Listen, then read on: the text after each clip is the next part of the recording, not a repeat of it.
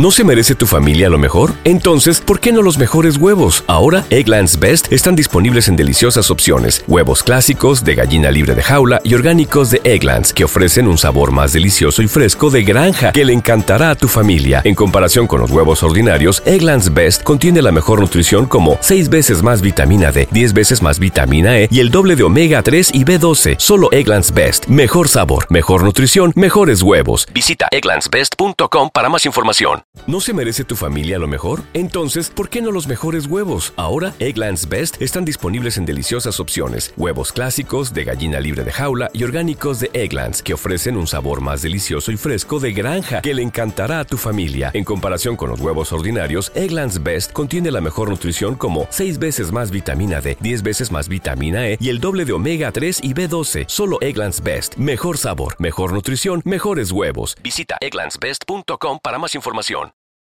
Nick Dunn. Siete días ausente. Había llegado el momento. A exactamente las ocho de la mañana, hora central, nueve de la mañana, hora de Nueva York, descolgué el teléfono. Mi esposa estaba fehacientemente embarazada y yo era indiscutiblemente el principal y único sospechoso. Iba a conseguirme un abogado aquel mismo día e iba a ser precisamente el abogado que no quería y al que desesperadamente necesitaba. Tanner Bolt. Una triste necesidad. Pulsen por cualquiera de los canales legales, los programas de crímenes reales, y podrán toparse con el rostro bronceado con spray de Tanner Bolt, indignado y preocupado en defensa del fenómeno de feria de turno al que esté representando se hizo famoso a los 34 años por defender a Cody Olsen, un restaurador de Chicago acusado de haber estrangulado a su muy embarazada esposa y de dejar su cuerpo tirado en un vertedero. Perros entrenados detectaron olor a cadáver en el interior de la cajuela del Mercedes de Cody. Un registro de su portátil reveló que alguien había impreso un mapa hasta el vertedero más cercano la misma mañana que desapareció su esposa. Era de cajón. Para cuando Tanner Bolt hubo terminado, todo el mundo, el departamento de policía, dos miembros de una banda del West Side de Chicago y un portero de discoteca malhumorado, se vio implicado, salvo Cody Olsen, que salió libre y feliz del tribunal e invitó una ronda de tragos. En la década transcurrida desde entonces, Tanner Bolt había pasado a ser conocido como el halcón consorte. Su especialidad era la de abalanzarse en picada sobre casos bien publicitados para defender a hombres acusados de haber asesinado a sus esposas. La mitad de las veces con éxito, lo cual no estaba nada mal, teniendo en cuenta que los casos eran habitualmente condenatorios y los acusados extremadamente desagradables tramposos, narcisistas, sociópatas. El otro apodo de Tanner Bolt era defensor de los degenerados. Tenía cita con él a las dos de la tarde. Este es el teléfono de Mary Beth Elliot. Por favor, deje un mensaje y le devolveré la llamada lo más rápido posible, dijo el contestador de Beth en un tono de voz muy similar al de Amy. Amy que no iba a volver lo más rápido posible. Iba conduciendo a buena velocidad de camino al aeropuerto para volar a Nueva York y reunirme con Tanner Bolt. A Bonnie pareció divertirle que le pidiese permiso para salir de la ciudad. En realidad los policías no decimos eso, solo en la tele. Hola, Marybeth. Soy Nick otra vez. Necesito hablar contigo. Quería decirte mm, que de verdad no sabía nada sobre el embarazo. Estoy tan conmocionado como debes de estarlo tú. Mm, también voy a contratar un abogado, solo para que lo sepas. Incluso creo que Rand me lo sugirió. Bueno, en cualquier caso, ya sabes lo mal que se me dan los mensajes. Espero que me devuelvas la llamada.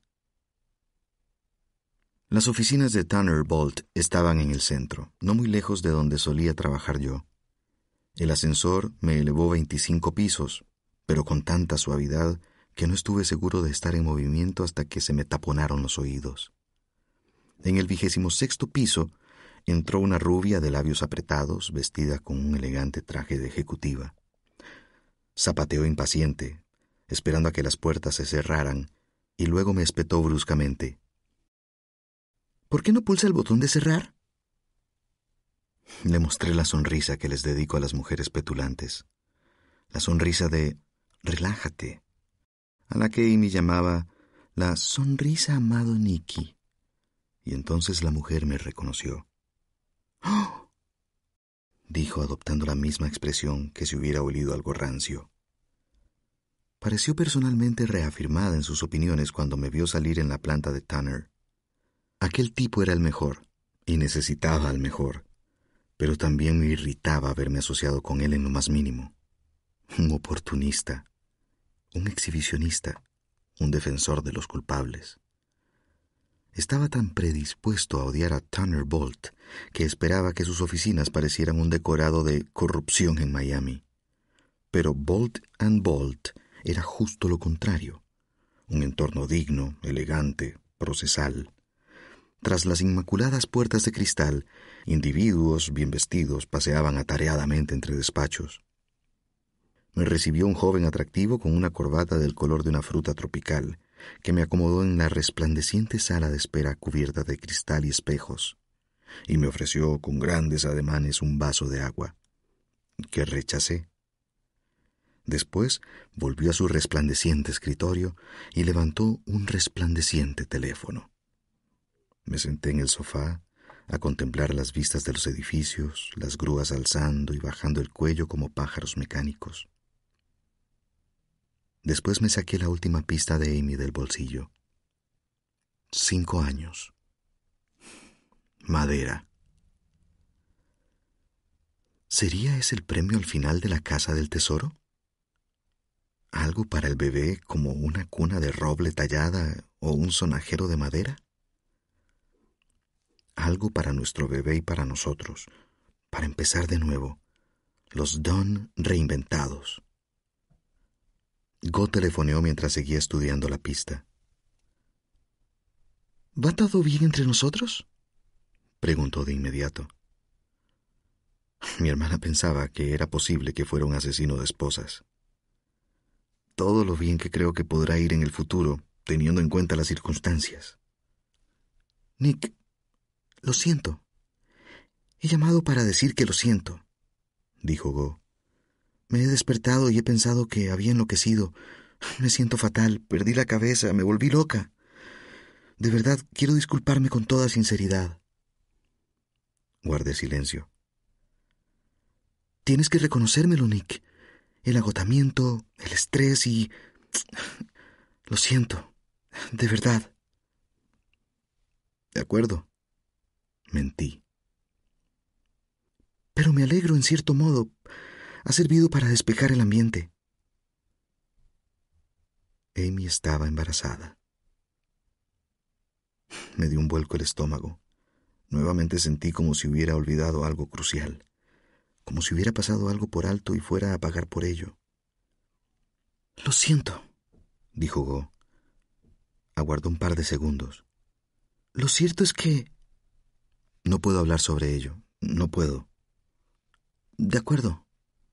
Estoy en Nueva York, dije. Tengo una cita con Turner Bolt. Go dejó escapar un suspiro de alivio. Gracias a Dios. ¿Cómo has conseguido que te reciba tan rápido? Así de jodido es mi caso. Me habían comunicado de inmediato con Turner tras haber dicho mi nombre. No me dejaron ni tres segundos en espera y cuando le hablé del interrogatorio en mi salón, del embarazo, me ordenó que subiera al primer avión. Estoy un poco asustado, añadí. Estás haciendo lo correcto, en serio. Otra pausa. Es imposible que su nombre real sea Tanner Bolt, ¿verdad? Dije, intentando aligerar la conversación. He oído que es un anagrama de Radner Tolp. ¿En serio? No. Me reí. Una sensación inapropiada, pero buena. Después, desde el otro extremo de la sala, llegó el anagrama en persona. Traje negro, a rayas y corbata verde lima. sonrisa de tiburón. Caminaba con la mano extendida, en modo estrechar y golpear. Nick Dunn, soy Tanner Bolt. Acompáñeme, tenemos trabajo. El despacho de Tanner Bolt parecía diseñado para asemejarse a la sala de estar de un club de golf exclusivo para hombres. Cómodas butacas de piel, estanterías repletas con tratados legales, una chimenea alimentada por gas cuyas llamas aleteaban bajo el aire acondicionado. Siéntate, enciende un puro, quéjate de tu esposa, cuenta algunos chistes de dudoso gusto, aquí solo estamos nosotros. Bolt escogió deliberadamente no sentarse detrás de su escritorio. Me condujo hacia una mesa para dos, como si fuéramos a jugar al ajedrez. Esta es una conversación entre socios, estaba diciendo Bolt sin tener que expresarlo. Vamos a sentarnos en nuestra mesita del gabinete de guerra e iremos al grano. Mi depósito, señor Dunn, es de cien mil dólares. Se trata de una cantidad elevada, evidentemente, por lo que quiero dejar claro lo que ofrezco y lo que voy a esperar de usted, ¿de acuerdo? Me miró sin parpadear, mostrando una sonrisa comprensiva, y esperó a que asintiera. Solo Tanner Bolt podía hacer que yo, un cliente, volara hasta él para luego decirme a qué compás debía bailar para entregarle mi dinero. Yo gano, señor Dunn. Gano casos imposibles de ganar. Y el caso al que creo que puede que se enfrente en breve es, no quiero ser condescendiente, de los duros. Problemas monetarios, matrimonio en crisis, esposa embarazada. Los medios de comunicación se han puesto en su contra. El público se ha puesto en su contra. Le dio una vuelta a un anillo en la mano derecha y aguardó a que le demostrase que estaba prestando atención. Siempre había oído la frase, a los cuarenta un hombre tiene el rostro que se ha ganado. El rostro cuarentón de Bolt estaba bien cuidado, casi libre de arrugas, agradablemente rollizo con ego. Un hombre seguro de sí mismo, el mejor en su campo. Un hombre a gusto con su vida. No habrá más entrevistas policiales sin contar con mi presencia, estaba diciendo Bolt. Es algo a lo que lamento que se haya prestado, pero antes de pasar siquiera a los aspectos legales, tenemos que empezar a ocuparnos de la opinión pública porque al ritmo que va esto, debemos asumir que todo acabará filtrándose. Sus tarjetas de crédito, el seguro de vida, la escena del crimen supuestamente simulada, la sangre lavada. Pinta todo muy mal, amigo mío. Es un círculo vicioso. La policía cree que usted lo hizo y dejan que el público lo sepa. El público, agraviado, exige un arresto. De modo que, uno, tenemos que encontrar un sospechoso alternativo. Dos, tenemos que conservar el apoyo de los padres de Amy. No tengo manera de enfatizar lo suficiente este segundo punto. Y tres, tenemos que rehabilitar su imagen, porque si acabamos yendo a juicio, influirá en el jurado. Hoy día un cambio de tribunal ya no sirve de nada. Desde que tenemos Internet y 24 horas al día de televisión por cable, todo el mundo es su tribunal. No sé cómo expresarle lo clave que resulta que empiece a darle la vuelta a la tortilla. Me encantaría, créame. ¿Qué tal van las cosas con los padres de Amy? ¿Podemos conseguir que realicen una declaración de apoyo? No he hablado con ellos desde que se confirmó que Amy estaba embarazada. Está embarazada, dijo Tanner, frunciendo el ceño. Está Está embarazada. Nunca jamás se le ocurra mencionar a su esposa en tiempo pretérito. Carajo. Me cubrí la cara con la palma de la mano un segundo. Ni siquiera había sido consciente de lo que había dicho. No se preocupe mientras está conmigo, dijo Bolt, haciendo un gesto magnánimo con la mano. Pero en cualquier otro lugar, preocúpese. Preocúpese mucho. A partir de ahora no quiero que abra la boca sin haber pensado bien lo que va a decir. O sea, que no ha hablado con los padres de Amy. Eso no me gusta. Habrá intentado ponerse en contacto, asumo. Les he dejado un par de mensajes. Bolt garabateó algo en una libreta de papel amarillo. De acuerdo. Tenemos que asumir que se trata de malas noticias para nosotros. En cualquier caso, necesita llegar a ellos, pero no en público. Evite cualquier lugar en el que algún idiota con cámara en el móvil pueda filmarle. No podemos permitirnos otro momento a Sean a Kelly. O envía a su hermana en misión de reconocimiento, que vea cómo están las cosas. En realidad, haga eso mejor. De acuerdo. Necesito que me prepare una lista, Nick, con todas las cosas agradables que haya hecho por Amy en el transcurso de los años. Detalles románticos, eh, particularmente durante este último año. Le preparó un caldo de pollo cuando se puso enferma, o le envió cartas de amor mientras estaba de viaje de negocios. Nada demasiado ostentoso.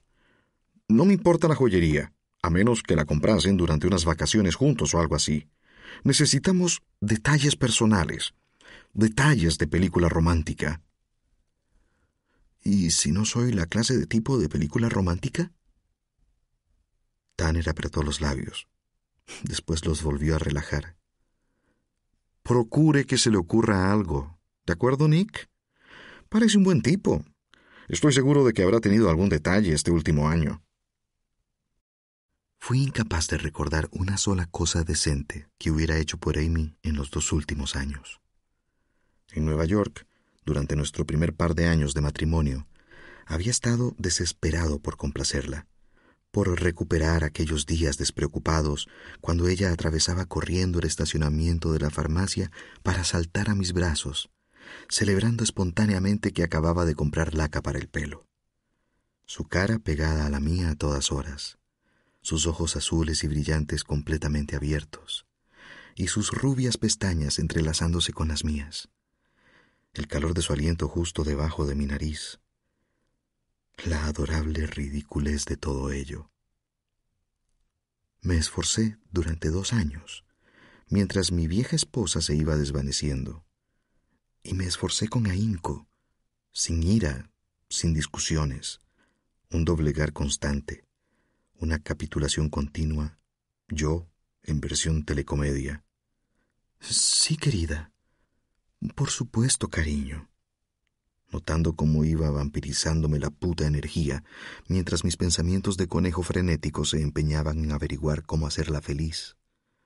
Y cada gesto, cada intento, era recibido con una mirada inexpresiva o un triste suspiro. Un suspiro de simplemente no lo entiendas. Para cuando nos mudamos a Missouri, ya solo estaba molesto avergonzado del recuerdo de mí mismo, del hombre arrastrado, servil y encorvado en el que me había convertido. De modo que no fui romántico, no fui ni siquiera agradable. También voy a necesitar una lista de individuos que pudieran haber hecho daño a Amy, que hubieran podido tener algo en su contra.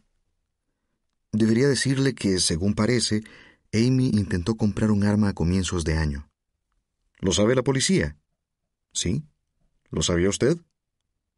No, hasta que me lo dijo el tipo al que intentó comprársela. Bolt tardó exactamente dos segundos en pensar. Entonces apuesto a que la teoría es que su esposa quería una pistola para protegerse de usted, dijo. Vivía aislada, asustada. Quería creer en usted, pero podía percibir que algo iba muy mal, de modo que quiso una pistola por si acaso su peor temor resultaba ser correcto. ¡Guau! Es usted bueno. Mi padre era poli, dijo Tanner. Pero me gusta la idea de la pistola. Ahora solo necesitamos encontrar a alguien que la justifique aparte de usted. Nada es demasiado exagerado. Si discutía con un vecino constantemente por los ladridos de su perro, si se vio obligada a rechazar los avances de algún tipo, eh, lo que sea que tenga, lo necesito. Mm, ¿Qué sabe usted de Tommy O'Hara? Justo. Sé que ha llamado a la línea de ayuda en un par de ocasiones. Fue acusado de violar a Amy durante una cita en 2005. Sentí que se me desencajaba la mandíbula, pero no dije nada. Estaba saliendo con él de manera informal. Según mis fuentes, la invitó a cenar en su casa, las cosas se salieron de madre y la violó. ¿Cuándo? ¿En 2005? Mayo ocurrió durante el periodo en que perdí a Amy. Los ocho meses transcurridos entre nuestro encuentro de Nochevieja y cuando la volví a encontrar en la séptima avenida. Tanner se apretó el nudo de la corbata, Le dio una vuelta a su argolla incrustada de diamantes, estudiándome. Nunca se lo contó. Es la primera noticia que tengo al respecto, dije. Nadie me dijo nada, particularmente Amy. Le sorprendería saber a cuántas mujeres les sigue pareciendo un estigma. Se sienten avergonzadas. No puedo creer que... Intento no aparecer nunca en estas reuniones sin aportar nueva información para mi cliente, dijo Tanner. Quiero demostrarle lo en serio que me tomo su caso y lo mucho que me necesita usted. El tal O'Hara podría ser un sospechoso. Claro, ¿por qué no? dijo Tanner con demasiada alegría. Tiene un historial de violencia contra su esposa. ¿Fue a la cárcel?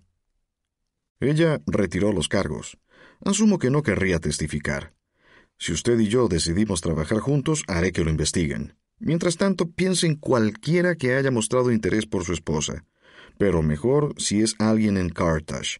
Resultará más creíble. Y ahora... Tanner cruzó una pierna y mostró la fila inferior de dientes, incómodamente montados y manchados en comparación con la perfecta valla blanca de arriba. Después se agarró un momento el labio con los dientes torcidos. Ahora viene la parte más difícil, Nick, dijo. Necesito sinceridad total por su parte. Es la única manera de que esto pueda funcionar. De modo que cuéntemelo todo sobre su matrimonio. Cuénteme lo peor, porque si conozco lo peor, podré estar preparado para ello. Pero si me toman por sorpresa, estaremos jodidos. Y si estamos jodidos, usted estará jodido. Yo volveré a casa en el jet privado. Respiré hondo. Le miré a los ojos. He engañado a Amy. Le estaba poniendo los cuernos. De acuerdo. ¿Con varias mujeres o solo con una? No, con, varias no, y, y, nunca antes la había engañado. Entonces, con una mujer. Preguntó Bolt y apartó la vista descansando la mirada en la acuarela de un velero mientras le daba vueltas a su argolla. Me lo imaginé telefoneando más tarde a su mujer, diciendo, Al menos una vez, una vez solo, me gustaría tener a un cliente que no sea un cretino. Sí, solo una chica. E-, es muy... No diga chica, jamás diga chica, dijo Bolt. Mujer, una mujer muy especial para usted. ¿No es eso lo que iba a decir? Por supuesto que sí. ¿Sabe, Nick? En realidad especial es peor que... De acuerdo. ¿Cuánto tiempo? Poco más de un año. ¿Ha hablado con ella desde que desapareció Amy? Eh, sí, con un móvil desechable, y una vez en persona. Dos veces, pero... ¿En persona? Nadie nos ha visto, puedo jurarlo. Solo mi hermana. Tanner suspiró y volvió a mirar el barco velero. ¿Y cómo lo ha tomado... Mm, ¿Cómo se llama? Andy. ¿Cuál es su actitud ante todo esto? Ha sido muy comprensiva hasta el anuncio del embarazo. Ahora creo que está un poco tensa. Muy tensa. Eh, muy necesitada. No es la palabra adecuada. Diga lo que tenga que decir, Nick. Si está necesitada, entonces... Necesitada, pegajosa, necesita que la esté reconfortando continuamente. Se trata de una muchacha encantadora, pero es joven y ha sido... ha sido duro, evidentemente. Tanner Bolt se aproximó a su minibar y sacó una botella de clamato. Tenía el refrigerador lleno de clamato. Abrió la botella y se la bebió en tres tragos. Después se limpió los labios con una servilleta de tela. Tendrá que cortar por completo y para siempre todo tipo de contacto con Andy, dijo. Empecé a replicar algo y Tanner me interrumpió alzando la palma de la mano. De inmediato. No puedo cortar con ella así como así, de un día para otro. No es debatible, Nick. Vamos a ver, amigo. De verdad tengo que deletreárselo. No puede andar por ahí de picos pardos teniendo a su esposa embarazada desaparecida. acabará en la puta cárcel. La cuestión es cómo hacerlo sin volver a Andy en nuestra contra, sin dejarla con ansias de venganza, con el impulso de hacerlo público. Nada salvo buenos recuerdos. Hágale creer que es la única opción decente. Haga que ella misma sea la que desee mantenerlo a salvo. ¿Qué tal se le dan las rupturas? Abrí la boca, pero Tanner no esperó. Ensayaremos con usted la conversación del mismo modo que ensayaríamos un interrogatorio, ¿de acuerdo? Ahora, si usted quiere, volaré a Missouri, montaré el campamento y podremos ponernos a trabajar en serio en todo esto. Podría estar con usted mañana mismo si quiere que sea su abogado. ¿Quiere? Quiero. Antes de la hora de la cena estaba de regreso en Carthage. Me resultó extraño, una vez que Tanner había borrado a Andy de la foto, una vez que quedó claro que aquello simplemente no podía seguir, lo rápidamente que lo acepté, lo poco que lo lamenté. En aquel simple vuelo de dos horas pasé de estar enamorado de Andy a nada enamorado, como atravesar una puerta. Nuestra relación cobró de inmediato un tono sepia, el pasado. Qué extraño que hubiera echado a perder mi matrimonio por aquella muchachita con la que no tenía nada en común, salvo que a los dos nos gustaba reír y una cerveza fría tras el sexo. Por supuesto que te parece bien cortar con ella, diría Go. Han empezado las complicaciones. Pero había un motivo mejor. Amy había cobrado importancia en mi cabeza aunque había desaparecido, la tenía más presente que a ninguna otra persona. Me había enamorado de Amy porque con ella podía ser la versión definitiva de Nick. Amarla me hacía sobrehumano, me hacía sentir vivo. Incluso en sus momentos más relajados, era complicada, porque su cerebro trabajaba a todas horas, trabajaba y trabajaba. Tenía que esforzarme solo para poder seguirle el ritmo. Me pasaba una hora componiendo un correo electrónico sin importancia para ella. Me convertí en estudiante de los más arcanos conocimientos para poder mantenerla interesada. Los poetas laquistas, los códigos del duelo, la Revolución Francesa. Su mente era vasta y profunda, y ya solo estar con ella me volvió más inteligente. Y más considerado, y más activo, y más vivo, casi eléctrico porque para Amy el amor era como las drogas, o el alcohol, o el porno. No había techo. Cada dosis debía ser más intensa que la anterior para obtener el mismo resultado. Amy me hizo creer que era excepcional, que estaba a su nivel. Aquello fue tanto nuestra suerte como nuestra desgracia, porque en última instancia no fui capaz de asumir sus exigencias de grandeza. Empecé a ansiar las cosas fáciles y vulgares. Amy me odió por ello y al final, me doy cuenta, la castigué por ello. Fui yo quien la convirtió en la persona frágil y quisquillosa que acabó siendo. Había estado fingiendo ser una clase de hombre y me revelé como otra muy distinta. Peor aún, me autoconvencí de que nuestra tragedia era únicamente responsabilidad suya Pasé años convirtiéndome en precisamente aquello que habría jurado que era Amy, un amasijo de odio convencido de su superioridad moral. Durante el vuelo de regreso pasé tanto tiempo estudiando la pista número cuatro que había acabado memorizándola. Quería torturarme. No es de extrañar que esta vez las notas de Amy fueran tan distintas.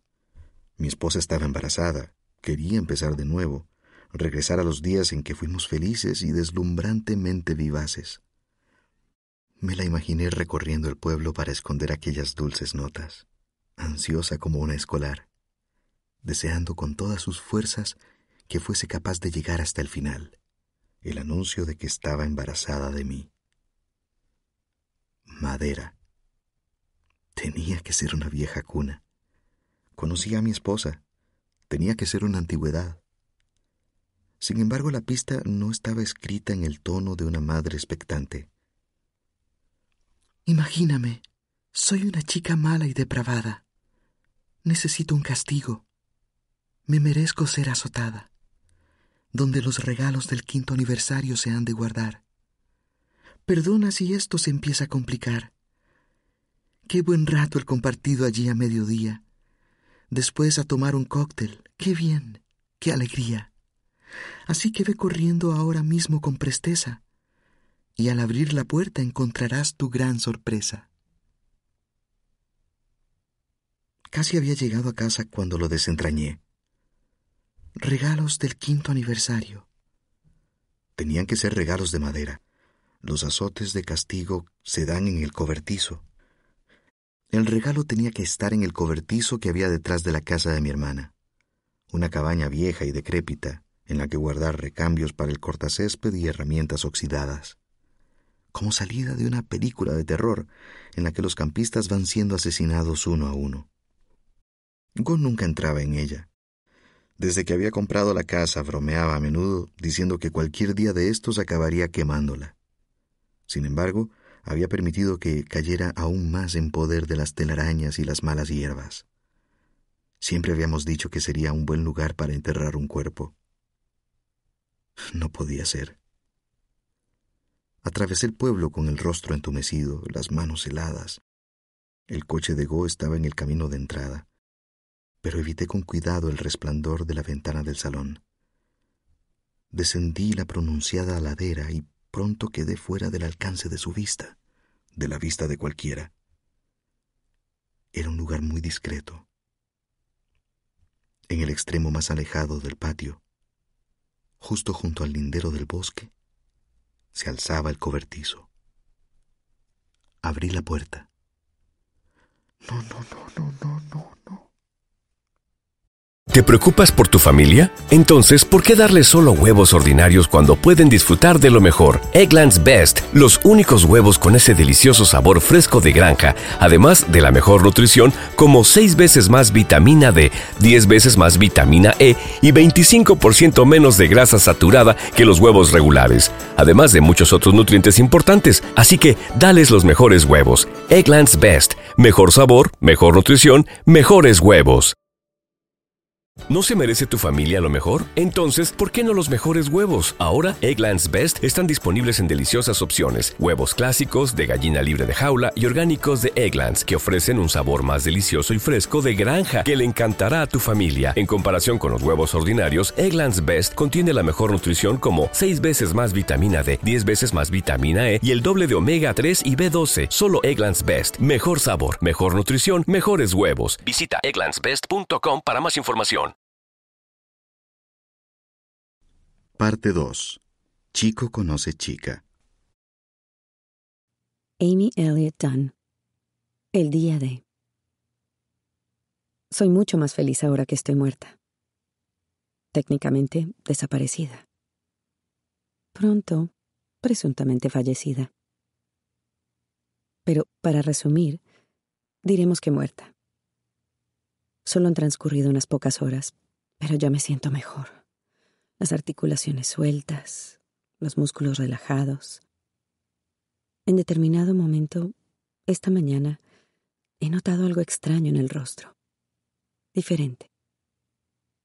Me he mirado en el espejo retrovisor, habiendo dejado la espantosa Carthage, setenta kilómetros atrás, y a mi increído esposo sanganeando en su mugriento bar, mientras el caos pende de una endeble cuerda de piano sobre su mierdosa e ignorante cabeza y me he dado cuenta de que estaba sonriendo. ¡Ah! Eso es nuevo. Mi listado de pendientes para hoy, uno de los muchos listados que he preparado en el transcurso del último año, descansa junto a mí en el asiento del pasajero. Hay una mancha de sangre justo al lado del punto 22. Hacerme un corte. Pero a mí le aterroriza la sangre, dirán los lectores de mi diario. El diario, sí, ya volveremos a mi brillante diario. No, no es así, ni por asomo. Pero es lo que he estado diciendo durante el último año. Probablemente le haya repetido a Nick una media docena de veces el miedo que me da la sangre. Y cuando él replicaba, no recuerdo que antes te diera tanto miedo, yo respondía, te lo he dicho, te lo he dicho muchísimas veces. Nick tiene tan mala memoria para los problemas de los demás que simplemente asumió que debía de ser cierto. Desmayarme en el centro de donaciones fue un toque elegante. Lo hice de verdad. No me limité a escribir que lo hacía. No te preocupes, ya iremos desenredando la madeja de lo que es cierto, lo que no y lo que bien podría serlo. Punto 22. Hacerme un corte. Lleva mucho tiempo en la lista. Ahora es real y me duele el brazo. Un montón. Cortarse una misma más allá de la epidermis, llegando hasta el músculo, requiere de una disciplina muy especial. Quieres obtener sangre en abundancia, pero no tanta como para perder el conocimiento y que te descubran horas más tarde tirada en un charco rojo y te veas obligada a dar explicaciones. Primero me acerqué un cúter a la muñeca pero mientras examinaba esa maraña de venas entrecruzadas, me sentí como un desactivador de bombas en una película de acción. Corta el cable equivocado y mueres. Acabé rajándome la parte interior del antebrazo, mordiendo un paño para no gritar. Un corte largo y profundo. Me senté con las piernas cruzadas en el suelo de la cocina durante diez minutos, dejando que la sangre manase hasta haber formado un buen charco. Después lo limpié con la misma torpeza con la que lo habría limpiado Nick tras haberme abierto la cabeza. Quiero que la casa cuente una historia de conflictos entre lo verdadero y lo falso.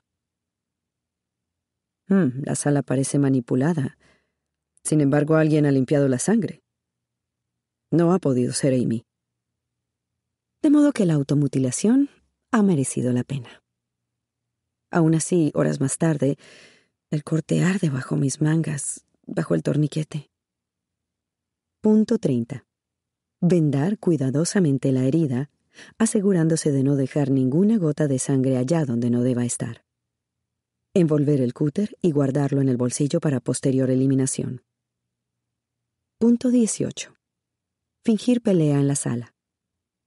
Volcar la otomana. Hecho. Punto 12 guardar la primera pista en su caja y esconderla lo justo para que la policía la encuentre antes de que al desconcertado esposo se le ocurra buscarla. Tiene que formar parte del registro policial.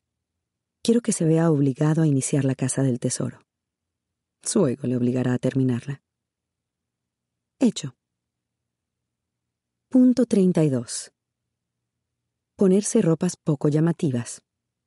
Ocultar la melena bajo una gorra descender el terraplén hasta llegar a la orilla del río y alejarse por la ribera, a escasos centímetros del agua, hasta alcanzar los límites del complejo. Hazlo así aunque sepas que los Teverer, los únicos vecinos con vistas al río, estarán en la iglesia. Hazlo porque nunca se sabe. Siempre tomas una precaución extra de la que los demás prescinden, porque eso es lo que te define como persona. Punto 29. Despedirse de Bleecker oler su apestoso aliento de gato por última vez. Mm, llenar su plato de comida por si acaso a nadie se le ocurre alimentarlo una vez que haya comenzado todo. Punto 33. Salir enseguida de Dodge. Hecho. Hecho. Hecho. Puedo contarte más en detalle cómo lo hice todo, pero antes me gustaría que me conocieras. No a la Amy Diario, que es un personaje de ficción, y eso que Nick dijo que en realidad yo no era escritora. ¿Por qué le haría caso alguna vez? Sino a mí, la Amy real. ¿Qué clase de mujer podría ser algo semejante? Permite que te cuente una historia. Una historia real, para que puedas comenzar a comprender. Para empezar, nunca debería haber nacido. Antes de que yo llegara, mi madre sufrió cinco abortos y en dos ocasiones dio a luz a bebés muertos una vez al año, en otoño, como si se tratara de un deber estacional, como el barbecho de los cultivos. Todas fueron niñas. A todas las llamaron Hope, esperanza. Estoy segura de que fue sugerencia de mi padre, fruto de su impulso optimista, de su colorido fervor. No podemos perder la esperanza, Mary Beth. Pero eso fue exactamente lo que perdieron. A Hope, una vez tras otra. Los médicos les ordenaron a mis padres que dejasen de intentarlo. Ellos se negaron. No son de los que abandonan. Lo intentaron y lo intentaron, y finalmente llegué yo. Mi madre no contaba con verme viva. No soportaba pensar en mí como en un bebé de carne y hueso. Una niña de verdad. Una hija que la acompañaría a casa. Si las cosas hubieran salido mal, habría sido Hope 8. Pero entré en el mundo aullando, eléctrica y rosada como el neón. Mis padres se sorprendieron tanto que descubrieron que nunca habían llegado a decidir un nombre. No uno verdadero para una niña de verdad. Durante mis dos primeros días en el hospital, siguieron sin ponérmelo. Cada mañana mi madre oía abrirse la puerta de su habitación y a la enfermera demorarse en el umbral. Siempre me la imaginé en plan clásico, con la falda blanca y uno de esos gorritos plegables en forma de caja de comida china para llevar. La enfermera se demoraba y mi madre preguntaba sin ni siquiera alzar la mirada. ¿Sigue viva? Cuando seguí con vida, me llamaron Amy, porque era un nombre habitual, un nombre popular, un nombre compartido por varios millares de chiquillas nacidas aquel año para que los dioses no se fijasen en aquella niñita oculta entre todas las demás. Marybeth dijo que si tuviera que hacerlo de nuevo, me llamaría Lidia. Crecí sintiéndome especial, orgullosa. Era la chica que había triunfado en la lucha contra el olvido. Las posibilidades eran del 1%, pero lo conseguí. En el proceso eché a perder el vientre de mi madre, mi versión prenatal de la marcha de Sherman. Marybeth no podría volver a quedar embarazada. De niña, obtenía un vibrante placer solo con pensar en aquello. Solo yo. Solo yo nadie más que yo. En los aniversarios de las muertes de todas las Hope, mi madre bebía té caliente a sorbitos, sentada en una mecedora con una mantita, y decía que únicamente estaba tomándose un rato para sí misma. Nada dramático. Mi madre es demasiado sensata para cantar endechas, pero se ponía introspectiva, se distanciaba, y yo no pensaba permitirlo, cosita necesitada como era. Me subía a su regazo, o plantaba un dibujo con ceras delante de su cara, o le llevaba una nota del maestro que necesitaba ser firmada de inmediato. Mi padre intentaba distraerme, llevarme al cine o sobornarme con dulces. Hiciera lo que hiciera, no servía de nada. Me negaba a concederle a mi madre aquellos pocos minutos. Siempre he sido mejor que las Hope. Fui la única que consiguió sobrevivir pero siempre he estado también celosa de ellas. Siempre. Siete princesitas muertas y danzantes. Perfectas sin tener que intentarlo siquiera, sin haber tenido que afrontar un solo momento de existencia, mientras que yo sigo aquí atrapada en la tierra, esforzándome a diario, y cada día es una oportunidad para no alcanzar la perfección. Es una manera agotadora de vivir. Y así fue como viví hasta los 31. Después, durante aproximadamente dos años, todo fue bien. Gracias a Nick. Nick me amaba. Un amor de cuando menos seis aes. Me amaba. Pero no estaba enamorado de Mimi. Nick se enamoró de una chica que no existe. Yo estaba fingiendo, como hago a menudo, fingiendo tener una personalidad. No puedo evitarlo. Es lo que he hecho toda la vida. De la misma manera que algunas mujeres cambian de aspecto regularmente, yo cambio de personalidad. ¿Qué personaje me sienta bien? ¿Cuál es el más deseado? ¿Cuál se pone de moda? Creo que la mayor parte de las personas hace lo mismo, simplemente no lo reconocen, o en su defecto se afianzan en un solo personaje porque son demasiado perezosas o estúpidas para hacer el cambio. Aquella noche, en la fiesta de Brooklyn, estaba interpretando a la chica de moda. La chica deseada por un hombre como Nick. La chica cool. Los hombres siempre dicen eso como si fuera el cumplido definitivo, ¿verdad? Es una chica muy cool. Ser la chica cool significa que soy una mujer atractiva, brillante y divertida, que adora el fútbol americano, el póker, los chistes verdes y eructar, que juega a videojuegos, bebe cerveza barata, adora los tríos y el sexo anal y se llena la boca con hot dogs y hamburguesas como si estuviera presentando la mayor orgía culinaria del mundo, a la vez que es capaz de algún modo de mantener una talla 34, porque las chicas cool, por encima de todo, están buenas. Son atractivas y comprensivas. Las chicas cool nunca se enfadan, solo sonríen de manera disgustada pero cariñosa y dejan que sus hombres hagan lo que ellos quieran. Adelante, cágate encima de mí, no me importa, soy la chica cool. Los hombres realmente creen que esta chica existe. Quizás se engañen porque muchas mujeres están dispuestas a fingir que lo son. Durante mucho tiempo viví ofendida por el concepto de la chica cool. Solía ver a hombres, amigos, compañeros de trabajo, desconocidos, babear por aquellas espantosas farsantes, y me entraban ganas de sentarlos tranquilamente y decirles, no estás saliendo con una mujer, estás saliendo con una mujer que ha visto demasiadas películas escritas por hombres socialmente inadaptados a los que les gustaría creer que este tipo de mujer existe y podría besarles. Me entraban ganas de agarrar al pobre tipo por la solapa o por su bolso bandolera y decirle, en realidad a esa zorra no le gustan tanto los hot dogs con chile. A nadie le gustan tanto los hot dogs con chile. Las chicas cool son más patéticas aún. Ni siquiera fingen ser la mujer que les gustaría ser. Fingen ser la mujer que un hombre quiere que sean. Oh, ¿y si no eres una chica cool? Te ruego que no creas que tu hombre no desea a la chica cool. Puede que sea una versión ligeramente distinta. A lo mejor es vegetariano, así que su chica cool adora el seitán y se maneja bien con los perros. O a lo mejor es un artista modernillo, así que la chica cool es una nerd tatuada y con gafas a la que le encantan los cómics. El escaparate admite variaciones, pero créeme, todos desean una chica cool, que es básicamente la chica a la que le gustan todas y cada una de las putas cosas que le gustan a él y nunca se queja. ¿Cómo saber que no eres la chica cool? Porque te dirá cosas como me gustan las mujeres fuertes. Si te dice eso, antes o después se cogerá otra. Porque me gustan las mujeres fuertes es una expresión en clave para odio a las mujeres fuertes.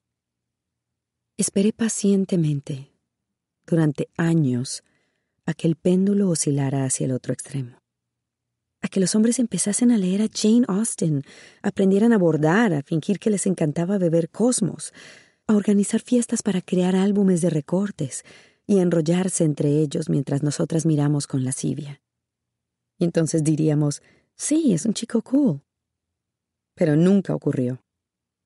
En cambio, todo tipo de mujeres a lo largo y ancho del país se confabularon para degradación del resto. Muy pronto, la chica cool pasó a ser la chica estándar. Los hombres creían en su existencia. Dejó de ser únicamente una mujer de ensueño, una entre un millón. Todas las chicas debían ser cool, y si no lo eras, es que te pasaba algo. Pero resulta tentador ser la chica cool. Para una persona como yo, una persona a la que le gusta ganar, resulta tentador querer ser la chica que todo hombre desea. Cuando conocí a Nick, supe de inmediato que eso era lo que él quería. Y supongo que por él estuve dispuesta a intentarlo. Aceptaré mi parte de culpa. El caso es que, al principio, estaba loca por él. Me parecía perversamente exótico. Un muchacho tradicional de Missouri. Un condenado encanto. Nick era capaz de sacar cosas de mi interior que yo ni siquiera sabía que existían ligereza, humor, saber estar. Era como si me hubiera ahuecado y me hubiera vuelto a llenar con plumas. Me ayudaba a ser la chica cool. No podría haber sido una chica cool con ningún otro. Tampoco habría querido. No puedo decir que no disfrutase algunas partes. Me comí un moon pie, caminé descalza. Dejé de preocuparme. Vi películas tontas, y comía alimentos atiborrados con elementos químicos. No pensaba más allá del primer paso de nada. Esa era la clave. Me bebía una Coca-Cola y no me preocupaba sobre cómo reciclar la lata o sobre los ácidos que se acumulaban en mi estómago, ácidos tan poderosos como para limpiar una moneda. Íbamos a ver una película tonta y no me preocupaba el ofensivo sexismo ni la falta de minorías en papeles de peso. Ni siquiera me preocupaba si la película tenía o no sentido. No me preocupaba nada de lo que viniera a continuación. Nada tenía consecuencias. Estaba viviendo el momento. Y pude notar que poco a poco me iba volviendo más tonta y superficial. Pero también feliz. Antes de conocer a Nick, nunca me había sentido realmente como una persona. Porque siempre había sido un producto. La asombrosa Amy ha de ser brillante, creativa, amable, considerada, ingeniosa y feliz. Solo queremos que seas feliz. Rand y Mary Beth lo repetían a todas horas, pero nunca me explicaron cómo. Tantas lecciones, oportunidades y ventajas, y nunca me enseñaron a ser feliz. Recuerdo haberme sentido siempre desconcertada por los demás. Estaba en una fiesta de cumpleaños y veía a los otros niños riendo tontamente, haciendo muecas, e intentaba imitarles, pero no entendía por qué. Permanecí allí sentada con la apretada liga del sombrero de cumpleaños marcándome una hendidura en la carnosa papada y con el granulado escarchado del pastel manchándome los dientes de azul, e intentaba dilucidar por qué era divertido. Con Nick finalmente lo entendí. Porque Nick era muy divertido. Era como salir con una nutria marina. Fue la primera persona espontáneamente feliz que conocí a la que podía considerar mi igual. Era brillante, guapísimo, divertido, encantador y dichoso. Le caía bien a todo el mundo. Las mujeres lo adoraban. Pensé que formaríamos la unión más perfecta, la pareja más feliz de la ciudad. No es que el amor sea una competición, pero no le veo sentido a estar juntos si no es para ser lo más felices posible. Probablemente fui más feliz durante aquel par de años, mientras pretendía ser otra persona, que durante todos los anteriores o posteriores. No consigo decidir qué significa eso. Pero entonces tuve que parar. Porque no era real. No era yo. No era yo, Nick. Pensaba que lo sabías. Pensé que era una especie de juego, que teníamos un entendimiento, compartíamos un guiño. No preguntes si no quieres saber. Me esforcé mucho por ser despreocupada, pero era insostenible. Resultó que él tampoco fue capaz de mantener su fachada. La charla ingeniosa, los juegos astutos, el romanticismo y el continuo cortejo. Todo empezó a derrumbarse bajo su propio peso. Odié a Nick por sorprenderse cuando volví a ser yo misma. Lo odié por no saber que aquello tenía que acabar, por creer verdaderamente que se había casado con aquella criatura, aquella fantasía masturbatoria de un millón de inadaptados con los dedos manchados de semen. Realmente pareció atónito cuando le pedí que me escuchara. No podía creer que no me encantara depilarme el coño hasta dejármelo en carne viva y mamársela a su antojo que me molestaba que no apareciese cuando habíamos quedado a tomar algo con mis amigas. Aquella absurda entrada en mi diario.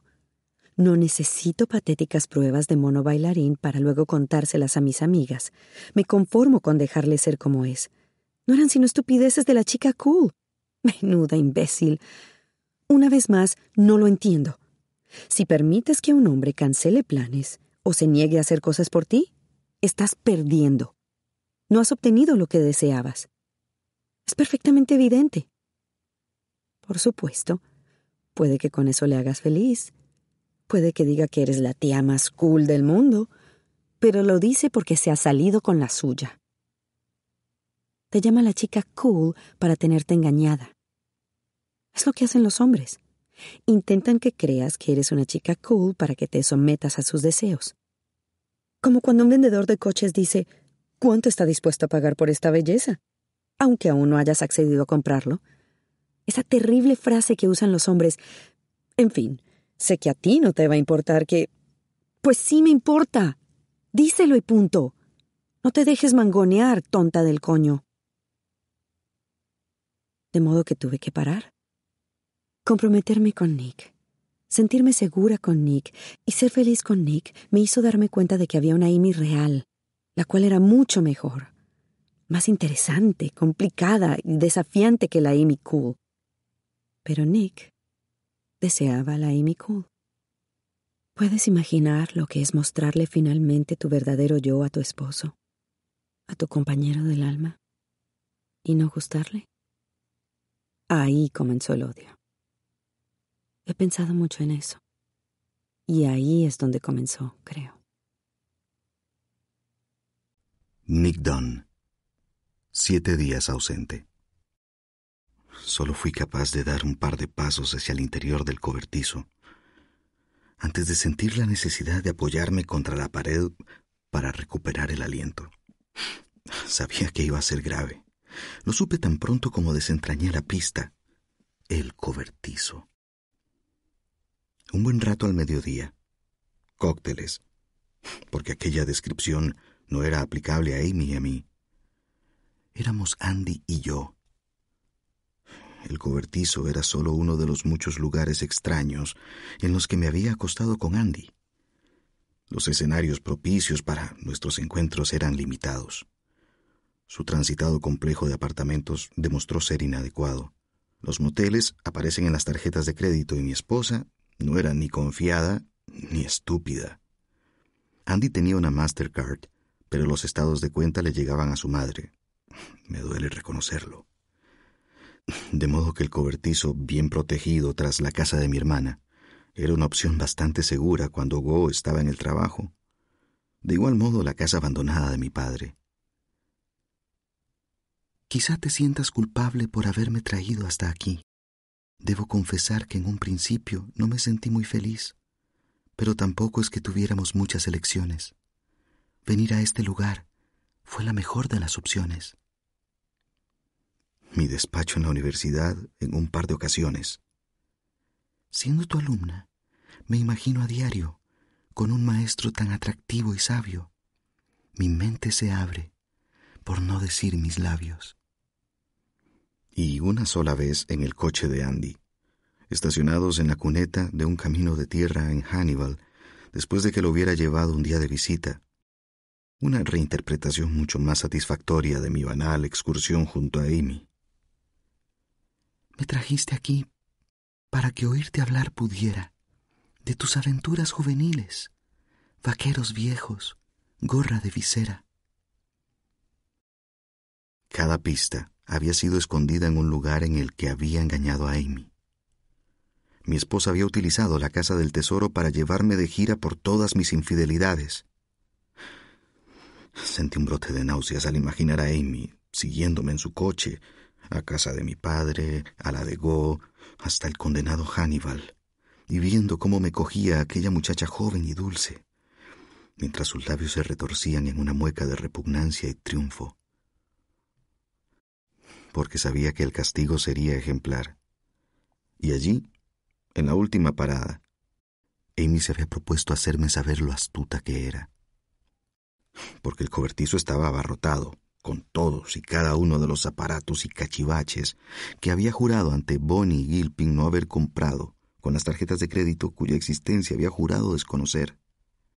Los palos de golf delirantemente caros, los relojes y los videojuegos, las ropas de marca, estaba todo allí, acechando en el jardín de mi hermana, donde parecería que los había ido almacenando a la espera de que mi mujer estuviera muerta y por fin pudiera empezar a divertirme. Llamé a la puerta de Go, y cuando abrió fumándose un cigarrillo, le dije que tenía que enseñarle algo. Me di media vuelta y la guié sin decir palabra hasta el cobertizo. Mira, dije empujándola hacia la puerta abierta. ¿Esos son? ¿Son todas las compras? ¿De las tarjetas de crédito? La voz de Go hizo un gallo. Se llevó una mano a la boca y retrocedió alejándose de mí un paso y me di cuenta de que solo por un segundo había pensado que me estaba confesando con ella. Nunca seríamos capaces de borrar aquel momento. Solo por eso odié a mi esposa. Amy me ha tendido una trampa, Go, dije. Go, fue Amy quien compró todo esto. Me está incriminando. Go reaccionó bruscamente. Sus párpados se movieron una, dos veces. Después meneó ligeramente la cabeza como para desprenderse de la imagen. Nick el asesino de Amy. Amy me ha tendido una trampa para hacerme parecer su asesino, ¿de acuerdo? Su última pista me ha conducido hasta aquí. Y no, yo no sabía nada de todo esto. Es su gran alegato. Y a continuación, Nick va a la cárcel. Una enorme burbuja de gas se formó en la parte trasera de mi garganta. Iba a sollozar o a reír. Me reí. O sea, verdad. Carajo, verdad. Así que date prisa.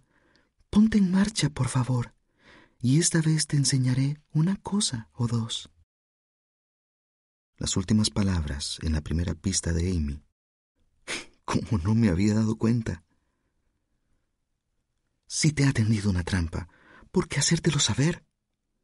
Go seguía observando, absorta, los contenidos de su cobertizo. Porque sabe que su plan es perfecto, pero siempre ha necesitado esa validación, los halagos, constantemente. Quiere que sepa que me está jodiendo vivo. No puede resistirse. De otro modo, no sería divertido para ella.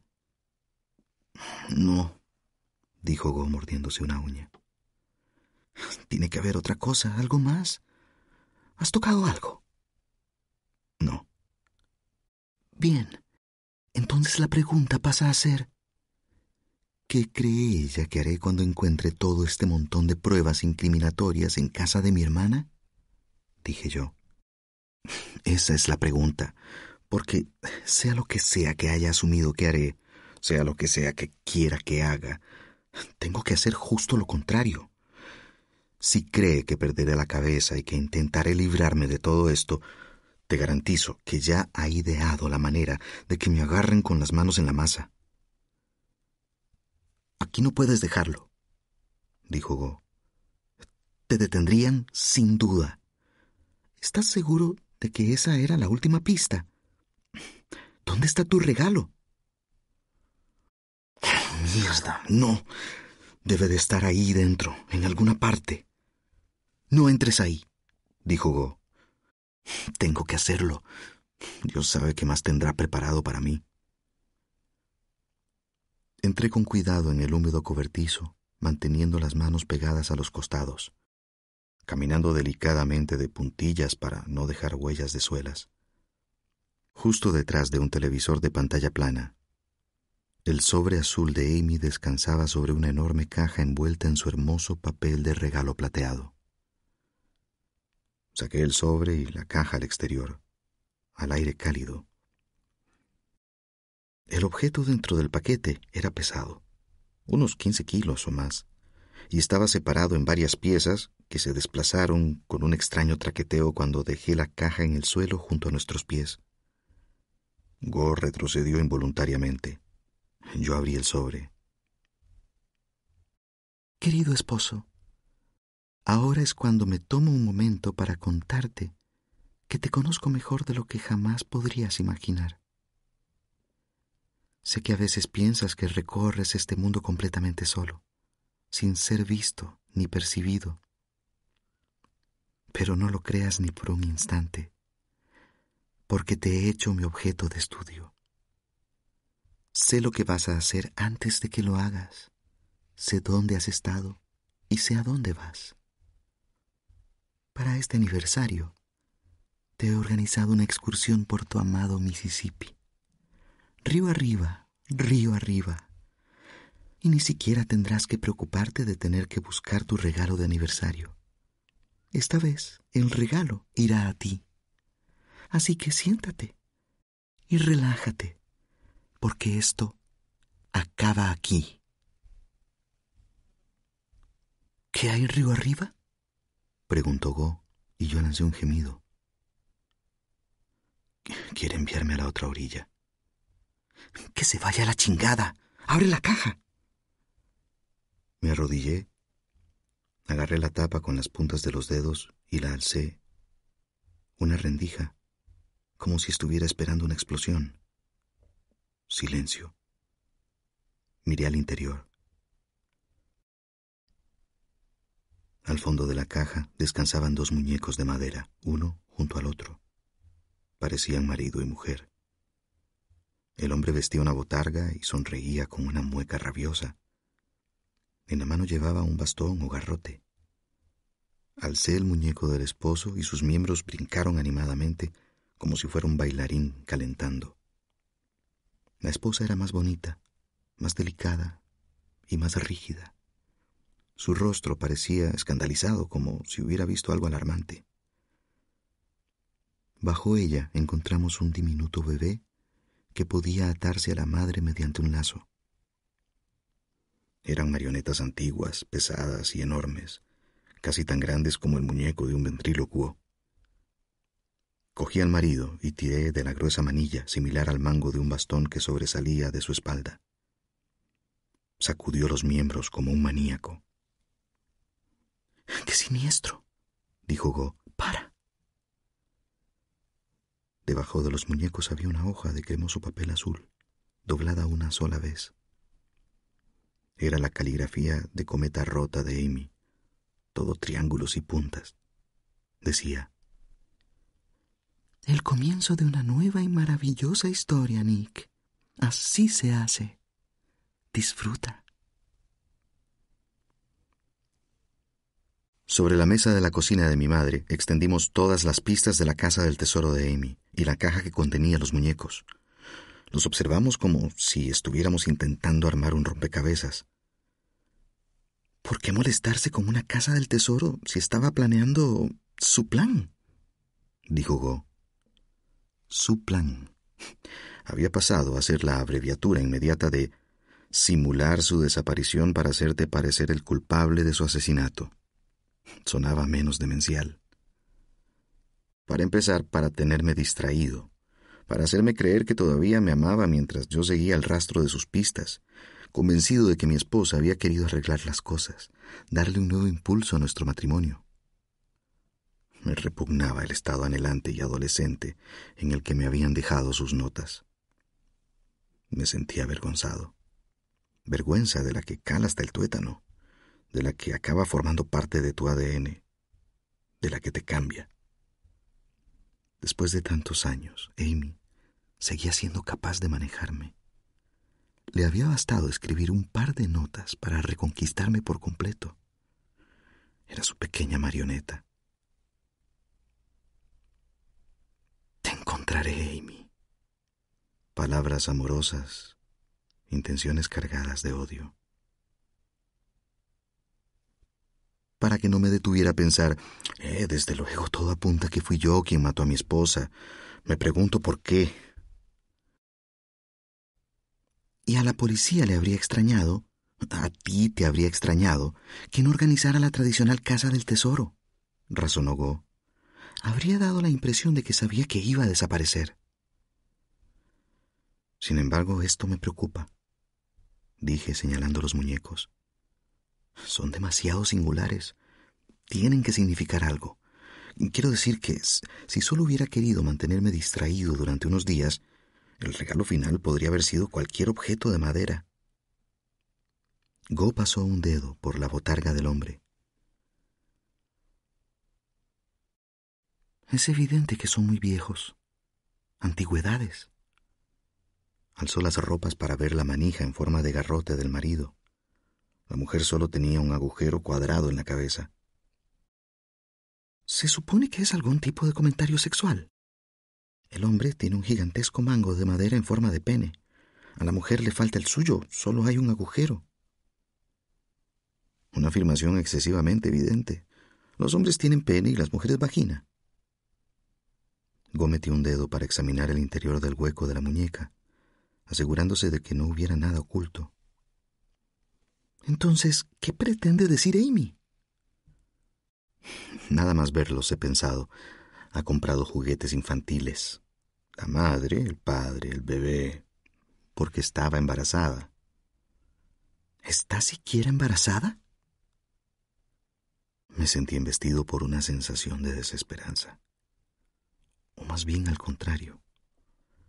No fue como una oleada que se me hubiera venido encima, sino como si el mar se hubiese retirado debido a la marea, la sensación de que algo se está alejando y arrastrándote a su paso. No podía seguir deseando que mi esposa estuviera embarazada, pero tampoco podía obligarme a desear que no lo estuviera.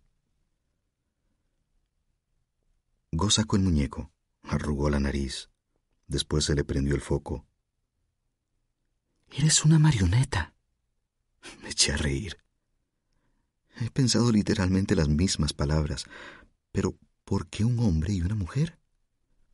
Evidentemente Amy no es una marioneta, es la que maneja los hilos. ¿Y a qué viene lo de así se hace? ¿Así se hace qué? Joderme la vida. ¿No es una frase recurrente de Amy? ¿O alguna cita sacada de los libros o...? Go se acercó a su computadora y buscó Así se hace. Apareció la letra de That's the way to do it de Madness. Oh, me acuerdo de ellos, dijo Go. Un grupo de ska buenísimo. Ska, dije con una risa cercana al delirio. Genial. La letra hablaba de un obrero capaz de hacer todo tipo de trabajos de mejora en el hogar, incluidos los eléctricos y de fontanería, y que prefería cobrar en efectivo. Carajo, cómo odio los putos ochenta, dije. Ninguna letra tenía sentido. El reflejo es hijo único, dijo Go, asintiendo. Está esperando junto al parque. Musité automáticamente. ¿Pero qué podría pretender refiriéndose a esto? preguntó Go, volviéndose hacia mí, escudriñando mis ojos. Es una canción sobre un obrero, alguien que podría tener acceso a tu casa para arreglar cosas o manipularlas, que quiere cobrar en efectivo para que no quede registro alguno. ¿Alguien que hubiese instalado cámaras de video? pregunté. Amy salió del pueblo un par de veces durante la la aventura. A lo mejor pensó que podría grabarnos en el acto.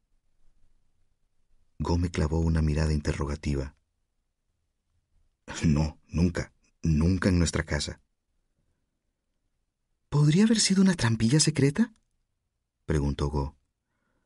Un falso panel en el que Amy hubiera escondido algo que pueda, no sé, exonerarte. Creo que debe de ser eso. Sí, Amy se está sirviendo de una canción de Madness para transmitirme una pista que me dará la libertad, solo en caso de que sea capaz de descifrar sus arteros códigos a ritmo de ska.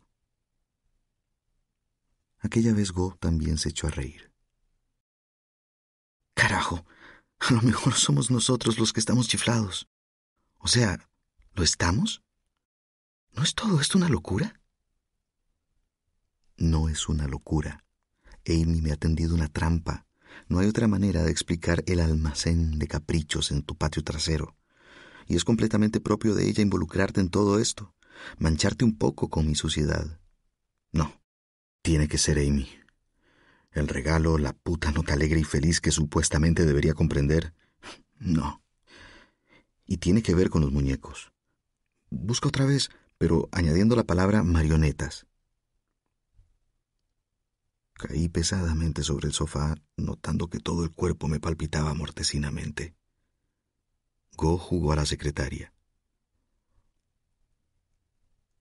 Dios mío. Pues claro, son muñecos de Punch y Judy. Nick, somos idiotas. Esa frase es el latiguillo recurrente de Mr. Punch. Así se hace. De acuerdo, el viejo espectáculo de marionetas. Era muy violento, ¿verdad? Pregunté. ¡Qué puto mal rollo! Go, es violento, ¿verdad? Sí, violento. Dios, está loca de atar. Punch golpea a Judy, ¿verdad? Estoy leyendo. De acuerdo. Punch mata al hijo de ambos. Go alzó los ojos para mirarme. Y luego, cuando Judy se enfrenta a él, Punch le da una paliza. Mortal. Mi garganta se inundó de saliva. cada vez que hace algo espantoso y consigue salirse con la suya, dice, así se hace. Go levantó a Punch y se lo puso en el regazo, agarrando las manos de madera con los dedos, como si estuviera sosteniendo a un niño. No deja de mentir ni de hablar, incluso mientras asesina a su esposa y a su hijo. Observé los muñecos. Quiere que conozca la estructura de mi supuesto crimen. No consigo que todo esto me entre en la cabeza. Jodida psicópata. ¿Go? Sí, claro. No querías que quedase embarazada. Montaste en cólera y los mataste tanto a ella como al bebé nonato. Parece casi un anticlímax, dije yo. El clímax llegará cuando te enseñen la lección que Punch nunca aprende y seas detenido y juzgado por asesinato. Y Missouri tiene la pena de muerte. Dije, qué juego tan divertido. ¿Te preocupas por tu familia? Entonces, ¿por qué darles solo huevos ordinarios cuando pueden disfrutar de lo mejor? Eggland's Best, los únicos huevos con ese delicioso sabor fresco de granja, además de la mejor nutrición, como 6 veces más vitamina D, 10 veces más vitamina E y 25% menos de grasa saturada que los huevos regulares, además de muchos otros nutrientes importantes. Así que, dales los mejores huevos. Eggland's Best, mejor sabor, mejor nutrición, mejores huevos. When you visit Arizona, time is measured in moments, not minutes.